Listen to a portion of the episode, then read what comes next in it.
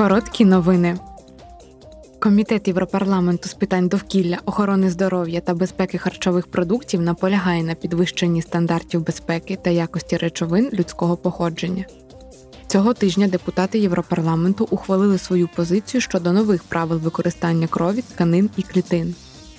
Метою є покращення захисту громадян, які є донорами або отримують речовини, що використовуються для переливання, лікування, трансплантації або репродукції з медичною допомогою.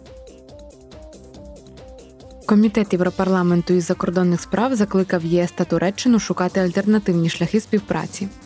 На думку євродепутатів, якщо турецький уряд радикально не змінить курс, процес вступу Туреччини до єС не може відновитися. Але депутати Європарламенту підтвердили, що Туреччина залишається союзником НАТО і ключовим партнером у сфері безпеки, торговельно-економічних відносин та міграції. Вони також підкреслили, що Анкара повинна поважати демократичні цінності, правовладдя і права людини. Комітет Європарламенту з економічних та монетарних питань зустрівся з комісаркою ЄС з питань конкуренції Маргарет Вестагер. Вони обговорили нещодавнє висування американської вченої Фіони Скотт Мортон на посаду головного економіста з питань конкуренції.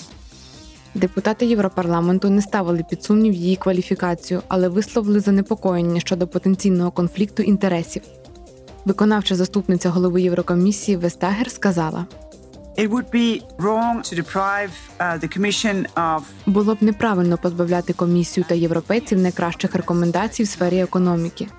І в світі не так багато людей, які можуть виконати цю дуже специфічну роль. Депутати Європарламенту вимагали більшої прозорості щодо її попередньої діяльності, а також щодо подібних майбутніх призначень. Головний економіст з питань конкуренції надає економічний аналіз та стратегічні рекомендації провідному конкурентному органу ЄС.